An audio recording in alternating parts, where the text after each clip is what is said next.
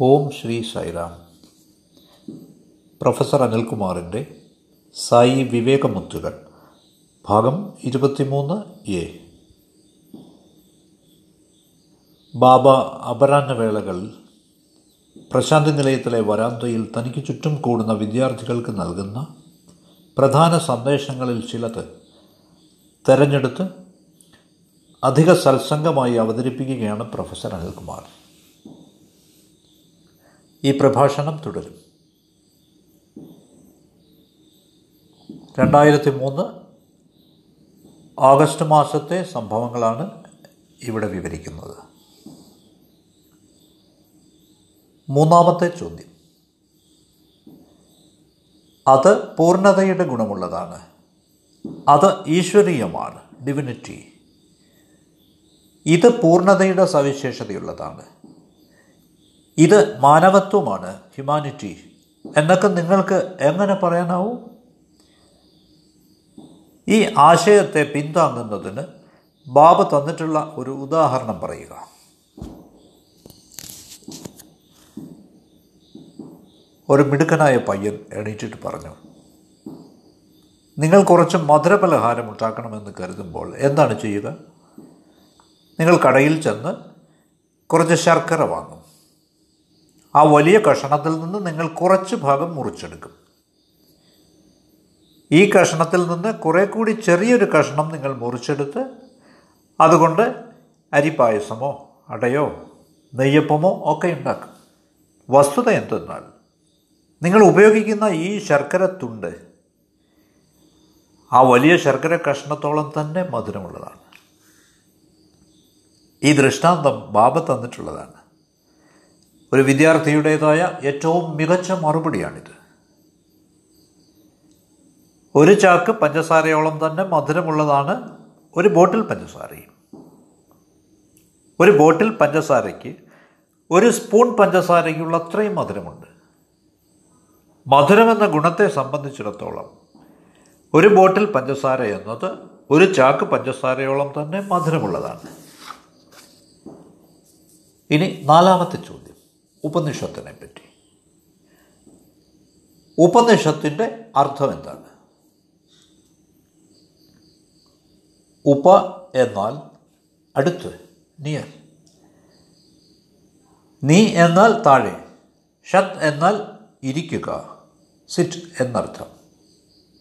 അരികെ ഇരിക്കുക sit down near അതിനാൽ ഉപനിഷത്ത് എന്നതിന്റെ അർത്ഥം വിദ്യാർത്ഥികൾ ഗുരുവിന്റെ സമീപം ഇരിക്കണം എന്നാണ്. ഇത് പാശ്ചാത്യ വിദ്യാർത്ഥികൾക്ക് ഒരു പക്ഷേ സാധ്യമായെന്ന് വരില്ല. ഞാൻ എന്തിനു താഴെ ഇരിക്കണം? ഗുരുവിന്റെ തലയിൽ കയറിയിരിക്കണം എന്നതാണ് എന്റെ ആഗ്രഹം. എന്തുകൊണ്ട്? സമത്വാവകാശം. എന്നാൽ സമീപത്തിരിക്കുക എന്നതിന് പിന്നിലുള്ള ആശയം ഇതാണ്. ഗുരു കുറച്ച് പൊക്കത്തിൽ ഉപവിഷ്ടനാവുന്നു. വിദ്യാർത്ഥികൾ അല്പം താഴെയായി ഇരിക്കുന്നു ജലം താഴെ കൊഴുകുന്നത് പോലെ ജ്ഞാനവും താഴെ കൊഴുകുന്നു. ഉപനിഷത്ത് എന്നാൽ അരികത്തിരിക്കുക. ഓരോ ദിനവും സ്വാമിയുടെ സാന്നിധ്യത്തിൽ ഉപനിഷത്ത് സംഭവിക്കുന്നു. സ്വാമി വേദിയിൽ ഉപവിഷ്ടനായിരിക്കുന്നു. ഞങ്ങൾ താഴെയും. എല്ലാവർക്കും ഈ ഉത്തരം ഇഷ്ടമായി. ഇനി ചോദ്യം അഞ്ച്. പുരുഷ സൂക്തം അപ്പോൾ അവർ എല്ലാ ദിവസവും ജപിക്കുന്ന ഒന്നിനെക്കുറിച്ചായി ചോദ്യം. പുരുഷ സൂക്തം എന്നാണ് ഇതിന്റെ പേര്. പുരുഷ സൂക്തം എന്നതിന്റെ അർത്ഥം ഈശ്വര സ്തുതിപരമായതെല്ലാം എന്നാണ്. അവിടുത്തെ മഹിമ കീർത്തിക്കുക അവിടുത്തെ അതുല്യത അവിടുത്തെ മഹിമ അവിടുത്തെ അപാരത അവിടുത്തെ തേജസ് ഈശ്വരന്റെ വൈഭവങ്ങളാണ് പുരുഷ സൂക്തം ഘോഷിക്കുന്നത്. അതിനാൽ ചോദ്യം ഇതാണ്. ആധുനിക സമൂഹത്തിന് പുരുഷ സൂക്തത്തിന്റെ പ്രസക്തി എന്താണ്? റോഡിൽ വെച്ച് ഇക്കാലത്ത് ആരെങ്കിലും വേദം ചൊല്ലാൻ ആരംഭിക്കുകയാണെങ്കിൽ അയാളുടെ മനോനിലയ്ക്ക് എന്തോ തകരാറുണ്ടെന്ന് നാം കരുതും. ആധുനിക സമൂഹത്തിൽ പുരുഷ സൂക്തത്തിന്റെ പ്രസക്തി എന്താണ്? മനുഷ്യനെ ചന്ദ്രനിലേക്ക് വരെ അയക്കുന്ന കമ്പ്യൂട്ടറുകളുടേതായ ഒരു ലോകത്ത് പുരുഷ സൂക്തത്തെ നാം എങ്ങനെ പ്രയോഗിക്കാനാണ്? സ്വാമിയുടെ ദിവ്യ പ്രഭാഷണങ്ങളിൽ നിന്നും ഉദ്ധരിച്ചുകൊണ്ട് ഒരു പയ്യൻ മറുപടി നൽകുകയുണ്ടായി. മാനവർ സമൂഹത്തിന്റെ അവയവങ്ങളാണ്. സമൂഹം രാഷ്ട്രത്തിന്റെ അവയവങ്ങളാണ്. ലിംസ്. രാഷ്ട്രം ഈശ്വരത്വത്തിന്റെ അവയവങ്ങളാണ്. അതുകൊണ്ട് ഈശ്വരനും മാനവനും ബന്ധപ്പെട്ടിരിക്കുന്നു. ഈശ്വരന്റെ ഒരംശം പ്രകൃതിയാണ്. പ്രകൃതിയുടെ ഒരംശം സമൂഹമാണ്. സമൂഹത്തിന്റെ ഒരംശം മാനവനാണ്. അതിനാൽ മനുഷ്യൻ സമൂഹം പ്രകൃതി ഈശ്വരൻ ഇവ തമ്മിലുള്ള പരസ്പര ബന്ധം പുരുഷ സൂക്തത്തിൽ വളരെ നന്നായി വിശദീകരിക്കപ്പെട്ടിരിക്കുന്നു. അവ പരസ്പരം ബന്ധപ്പെട്ടിരിക്കുന്നു പരസ്പരം കൊളുത്തപ്പെട്ടിരിക്കുന്നു പരസ്പരം ആശ്രയിച്ചിരിക്കുന്നു. ആധുനിക സമൂഹത്തിന് മുമ്പ് എന്നത്തേക്കാളും ഇന്ന് പരസ്പര ബന്ധങ്ങൾ ആവശ്യമുണ്ട്. കാരണം നിസ്സാര കാര്യങ്ങളെ ചൊല്ലി നാം വിഭജിക്കപ്പെട്ടിരിക്കുന്നു. അതുകൊണ്ട് ഐക്യത്തിനായി നാം പുരുഷ സൂക്തം പഠിക്കേണ്ടത് ഇന്ന് ആവശ്യമാണ്. ഇന്ത്യയിലെ ജാതി വ്യവസ്ഥയെക്കുറിച്ച് നിങ്ങൾ കേട്ടിട്ടുണ്ടാവും. ഏറ്റവും നിർഭാഗ്യവശാൽ ജാതി വ്യവസ്ഥ രാഷ്ട്രീയവൽക്കരിക്കപ്പെട്ടിരിക്കുന്നു. അത് രാഷ്ട്രീയക്കാർ അവരുടെ നേട്ടത്തിനായി ഉപയോഗിക്കുന്നു.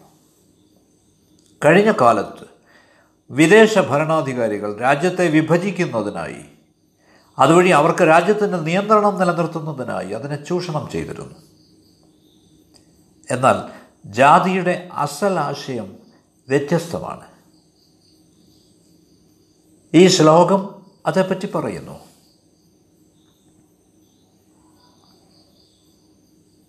നാല് ജാതികളുണ്ട്. ആദ്യത്തെ ജാതി ബ്രാഹ്മണർ പുരോഹിതവർഗം ഈശ്വരന്റെ ശിരസ്സിനെ പ്രതിനിധീകരിക്കുന്നു. രണ്ടാമത്തേത് ക്ഷത്രിയർ പോരാളി വർഗം തോളിനെ പ്രതിനിധീകരിക്കുന്നു. മൂന്നാമത്തേത് വൈശ്യർ ബിസിനസ് വർഗം ഈശ്വരന്റെ ഉദരമാകുന്നു. നാലാമത്തേത് ശൂദ്രർ കർഷക തൊഴിലാളികൾ അതെ ശരീരത്തിന്റെ പാദങ്ങളാകുന്നു. ശിരസില്ലാതെ ഒരു ശരീരമുണ്ടാവുമോ? പാദങ്ങളില്ലാതെ ഒരു ശരീരമുണ്ടാവുമോ? കൈകളില്ലാതെ ഒരു ശരീരമുണ്ടാവുമോ? അതുകൊണ്ട് എല്ലാ ജാതികളും ഒരേ ശരീരത്തിന്റെ അവയവങ്ങളായി കൽപ്പിക്കപ്പെട്ടിരിക്കുന്നു. ഈശ്വരന്റെ ശരീരത്തിന്റെ ദ ബോഡി ഓഫ് ഗോഡ് പക്ഷെ നിർഭാഗ്യവശാൽ ജാതികളെല്ലാം തീർത്തും ഭിന്നങ്ങളാണെന്ന് ആളുകൾ ധരിച്ചു വശായിരിക്കുന്നു. ഇത് ആളുകളെ ഭിന്നിപ്പിച്ചു രാഷ്ട്രത്തെ ദുർബലമാക്കി. ഇപ്പോഴും രാഷ്ട്രീയക്കാർ ഇത് വെച്ച് കളിക്കുകയാണ്. ജാതി വ്യവസ്ഥ വെച്ച് മുതലെടുക്കുകയാണ് സമൂഹത്തെ ഭിന്നിപ്പിക്കാൻ വേണ്ടി. പക്ഷേ ജാതി വ്യവസ്ഥയുടെ അസൽ ഡിസൈൻ അഭിരുചിയെ അടിസ്ഥാനമാക്കിയാണ് വ്യവഹാരത്തെ അടിസ്ഥാനമാക്കിയാണ് ജോലിയെ അടിസ്ഥാനമാക്കിയാണ് പ്രവൃത്തിയെ അടിസ്ഥാനമാക്കിയാണ് മനോഭാവത്തെ അടിസ്ഥാനമാക്കിയാണ് വ്യക്തികളുടെ. ബ്രാഹ്മണർ പുരോഹിതന്മാരായി പുരോഹിത വർഗമായി കൽപ്പിക്കപ്പെട്ടിരുന്നു.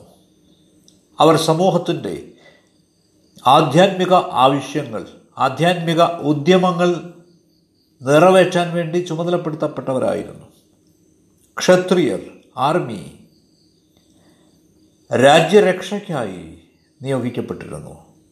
വൈശ്യർ ബിസിനസ് നടത്താൻ വേണ്ടി കച്ചവടം നടത്താൻ വേണ്ടി ministry of commerce and industries വ്യവസായവും വാണിജ്യവും നടത്താൻ സങ്കല്പിക്കപ്പെട്ടിരുന്നു ശൂദ്രന്മാർ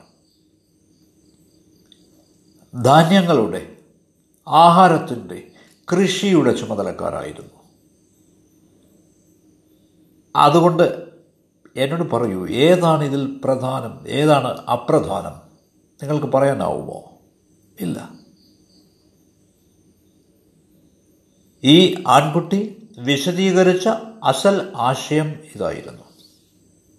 ഇനി ചോദ്യം നമ്പർ ആറ് ഭൃഗുവല്ലി.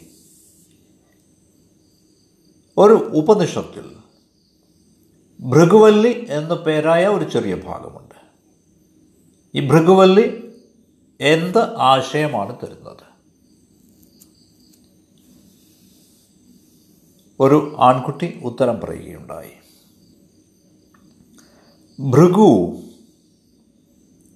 ഒരു സന്യാസിയായിരുന്നു ഒരു ബാലനായിരിക്കുമ്പോൾ അവൻ അവന്റെ പിതാവിന്റെ അടുത്ത് ചെന്നിട്ട് പിതാവും വലിയ മഹർഷിയായിരുന്നു.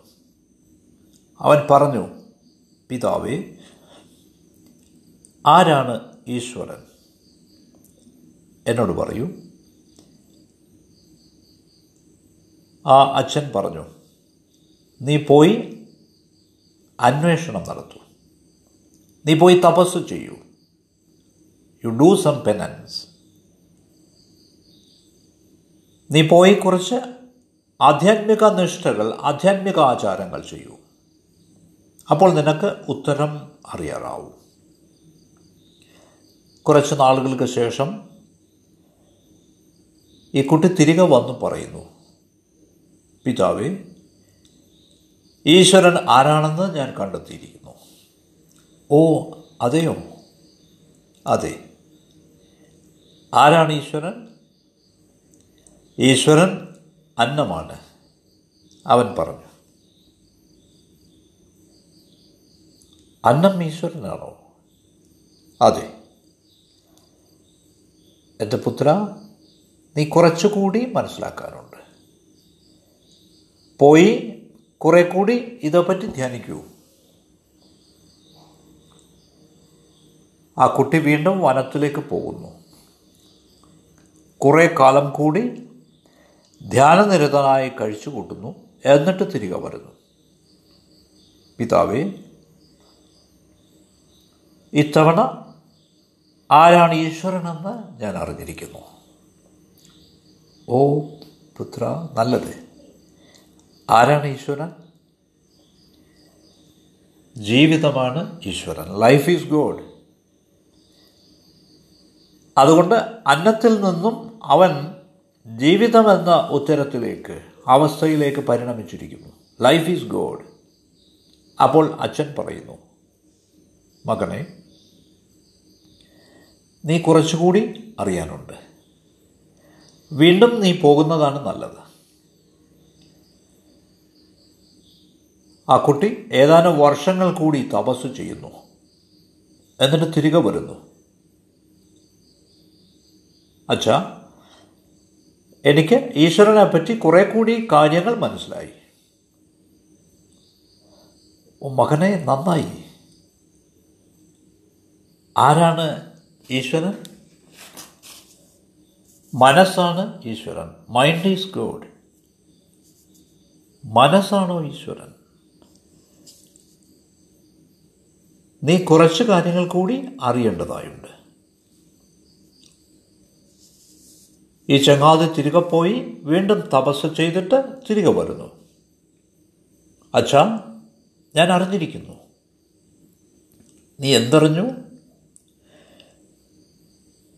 ആനന്ദമാണ് ഈശ്വരൻ. ബ്ലിസ് ഈസ് ഗോഡ് അപ്പോൾ അച്ഛൻ പറഞ്ഞു നീ അവസാനം എത്തിച്ചേർന്നിരിക്കുന്നു. അതുകൊണ്ട് ഈശ്വരനിലേക്കുള്ള അന്വേഷണം അന്നത്തിൽ തുടങ്ങുന്നു. ഒരിക്കൽ നാം കരുതുന്നു അന്നമാണ് ഈശ്വരനെന്ന്. പിന്നീട് ജീവിതമാണ് ഈശ്വരനെന്ന്. വീണ്ടും മനസ്സാണ് ഈശ്വരനെന്ന് നാം മനസ്സിലാക്കുന്നു. കുറേ കൂടി കഴിഞ്ഞ് ആത്മാവാണ് ഈശ്വരൻ സ്പിരിറ്റ് ഈസ് ഗോഡ് വിജ്ഞാന എന്ന് നാം മനസ്സിലാക്കുന്നു. അന്തിമമായി നാം അറിയുന്നു ബ്ലിസ് ഈസ് ഗോഡ് ആനന്ദമാണ് ഈശ്വരൻ. അതാണ് അതിന്റെ അവസാനം. ഭൃഗുവല്ലിയുടെ സംഗ്രഹം. ആ വിദ്യാർത്ഥി എങ്ങനെയാണ് വിശദീകരിച്ചത്? ഇനി ചോദ്യം നമ്പർ ഏഴ്. അമരത്വം ഇമ്മോർട്ടാലിറ്റി. വേദങ്ങൾ അമരത്വത്തിലേക്കുള്ള വഴി പഠിപ്പിക്കുന്നു. അമരത്വത്തിലേക്ക് ഒരൊറ്റ വഴി മാത്രമേ ഉള്ളൂ എന്ന് വേദങ്ങൾ പറയുന്നു. എന്താണ് ആ വഴി? ഒരു വിദ്യാർത്ഥി ഒരു ശ്ലോകം ഉദ്ധരിക്കുകയുണ്ടായി. ഞാൻ അതിന്റെ അർത്ഥം പറയാം. അമരത്വത്തിലേക്കുള്ള ഒരേ ഒരു വഴി എന്നത് ആത്മാവിനെക്കുറിച്ചുള്ള അവബോധമാണ്. അവയർനെസ് ഓഫ് ദി സെൽഫ് ആത്മാനുഭവമാണ്. എക്സ്പീരിയൻസ് ഓഫ് ദി സെൽഫ് ആത്മാന്വേഷണത്തിന്റെ വഴി the path of enquiry self enquiry നിങ്ങളെ അമരത്വത്തിലേക്ക് നയിക്കും. ഈ ആത്മാവിനെ പറ്റിയുള്ള അറിവ് ആദ്യമായി ബ്രഹ്മാവ് ഇന്ദ്രന് നൽകി. പിന്നീട് അത് ഭൂമിയിലേക്ക് അവിടുത്തെ ജനങ്ങളിലേക്ക് വന്നു. അതുകൊണ്ട് ഇന്ന് നമ്മെ സംബന്ധിച്ച് ഏറ്റവും പ്രധാനമായത് ആത്മാന്വേഷണത്തിന്റെ പാതയാണ് പാത്ത് ഓഫ് സെൽഫ് എൻക്വയറി ആധുനിക സമൂഹത്തിൽ തപസ് ചെയ്ത് ഏറെ നാളുകൾ കഴിക്കാനാവില്ല. യാഗങ്ങളും യജ്ഞങ്ങളും ഇന്ന് സാധ്യമല്ല. ഇവയൊക്കെ ചെയ്യാൻ നമുക്ക് യോഗ്യതയില്ല. അറിയാവുന്ന അനുഭവ സമ്പത്തുള്ള ആളുകളില്ല. ആധുനികവും സാങ്കേതികവുമായ ഈ ശാസ്ത്രീയ മനസ്സ് ഈ പഴഞ്ചൻ രീതികളൊന്നും അംഗീകരിക്കുകയില്ല. അതുകൊണ്ട് ഇന്ന് നാം പിന്തുടരേണ്ടത് ഈ ആത്മാന്വേഷണത്തിന്റെ രീതിയാണ് സെൽഫ് എൻക്വയറി ഇമ്മോർട്ടാലിറ്റിയിലേക്കുള്ള അമരത്വത്തിലേക്കുള്ള ഒരേ ഒരു വഴി ഇത് മാത്രമാണ്. ഇനി ചോദ്യം നമ്പർ എട്ട്. വേദജപത്തിന്റെ പ്രയോജനം. Use of Veda chanting Veda വേദജപത്തിന്റെ പ്രയോജനം എന്താണ്? വേദം ഉച്ചത്തിൽ ജപിക്കുന്നത് കൊണ്ട് എന്ത് പ്രയോജനമാണ്? ആണ് ചോദ്യം. സ്വാമിയുടെ ദർശനം നമുക്ക് ലഭിക്കും. നമുക്ക് രണ്ട് പ്രയോജനങ്ങളുണ്ട്. കുറച്ച് പേർ ചാൻഡ് ചെയ്യുമ്പോൾ ജപിക്കുമ്പോൾ ബാക്കിയുള്ളവർ അത് കേൾക്കുന്നു. ജപിക്കുന്നവരും ഉണ്ട് അത് ശ്രവിക്കുന്നവരുമുണ്ട്. ആദ്യമായി അവർ അവരുടെ പാപങ്ങളിൽ നിന്ന് മുക്തരാവുന്നു. എല്ലാ പാപങ്ങളും ക്ഷമിക്കപ്പെടുന്നു. കടങ്ങളൊന്നും വീട്ടാനായി അവശേഷിക്കുന്നില്ല. രണ്ടാമതായി ദിവ്യത്വം അനുഭവവേദ്യമാവുന്നു. ഇതാണ് വേദ ചാന്റിങ്ങിന്റെ വേദജപത്തിന്റെ രണ്ടാമത്തെ ലക്ഷ്യം. ഇനി ചോദ്യം നമ്പർ ഒൻപത്. ഭജനയുടെ അവസാനം നാം കേൾക്കാറുണ്ട്. അസതോമാ സദ്ഗമയ തമസോമാ ജ്യോതിർഗമയ മൃത്യോർമാ അമൃതം ഗമയ അസത്യത്തിൽ നിന്ന് സത്യത്തിലേക്ക് അന്ധകാരത്തിൽ നിന്ന് വെളിച്ചത്തിലേക്ക് മൃത്യുവിൽ നിന്ന് അമരത്വത്തിലേക്ക് ഞങ്ങളെ നയിച്ചാലും ഏത് ഉപനിഷത്തിൽ നിന്നാണിത്? ഒരു ഹൈസ്കൂൾ വിദ്യാർത്ഥിയാണ് ഉത്തരം പറഞ്ഞത്. ഇത് ബൃഹദാരണ്യക ഉപനിഷത്തിൽ നിന്നാണ്. നൂറ്റിയെട്ട് ഉപനിഷത്തുകളുണ്ട്. അവയിൽ പന്ത്രണ്ടെണ്ണം ദ്വാദശ. വളരെ പ്രചാരത്തിലുള്ളവയാണ്. അവയിൽ വെച്ച് ബൃഹദാരണ്യകം. അതിൽ നിന്നാണ് ഈ ശ്ലോകം. ഇനി ചോദ്യം നമ്പർ പത്ത് ശിക്ഷാവല്ലി ഒരു ഉപനിഷത്തിന്റെ ഒരു ഭാഗമാണ് ശിക്ഷാവല്ലി എന്താണ് ഇതിലെ പരമമായ പ്രബോധനം? ടീച്ചിങ് അൾട്ടിമേറ്റ് ടീച്ചിങ് ശിക്ഷാവല്ലിയുടെ പരമപ്രധാനമായ പ്രബോധനം എന്നത്. സത്യം പറയുക സത്യം വധ ധർമ്മം ചര. ധർമ്മം ആചരിക്കുക. Speak the truth. Follow righteousness dharma. ധാർമ്മികമായ പെരുമാറ്റം. പ്രേമത്തോടെ വിനയത്തോടെ. ഇനി ചോദ്യം നമ്പർ പതിനൊന്ന്. അപൗരുഷേയം. വേദങ്ങൾ അപൗരുഷേയം എന്നറിയപ്പെടുന്നു. എന്തുകൊണ്ട്? വേദങ്ങൾ മഹർഷിമാരുടെ ഋഷിമാരുടെ അന്തർദൃഷ്ടിയിൽ നിന്നും ഉയരുന്ന വെളിപാടുകളാണ്. റെവലേഷൻസ് അതൊരു മനുഷ്യജീവി രചിച്ചതല്ല. ഋഷികൾക്ക് മഹർഷിമാർക്ക് അന്തർജ്ഞാനമുണ്ട്. അവരുടെ തപസ് മൂലം അവരുടെ വൈരാഗ്യം മൂലം മാനവ അഭ്യുദയത്തിനായുള്ള പൂർണ സമർപ്പണം മൂലം. അതുകൊണ്ട് വേദങ്ങൾ അപൗരുഷേയം എന്നറിയപ്പെടുന്നു. സൈറാം.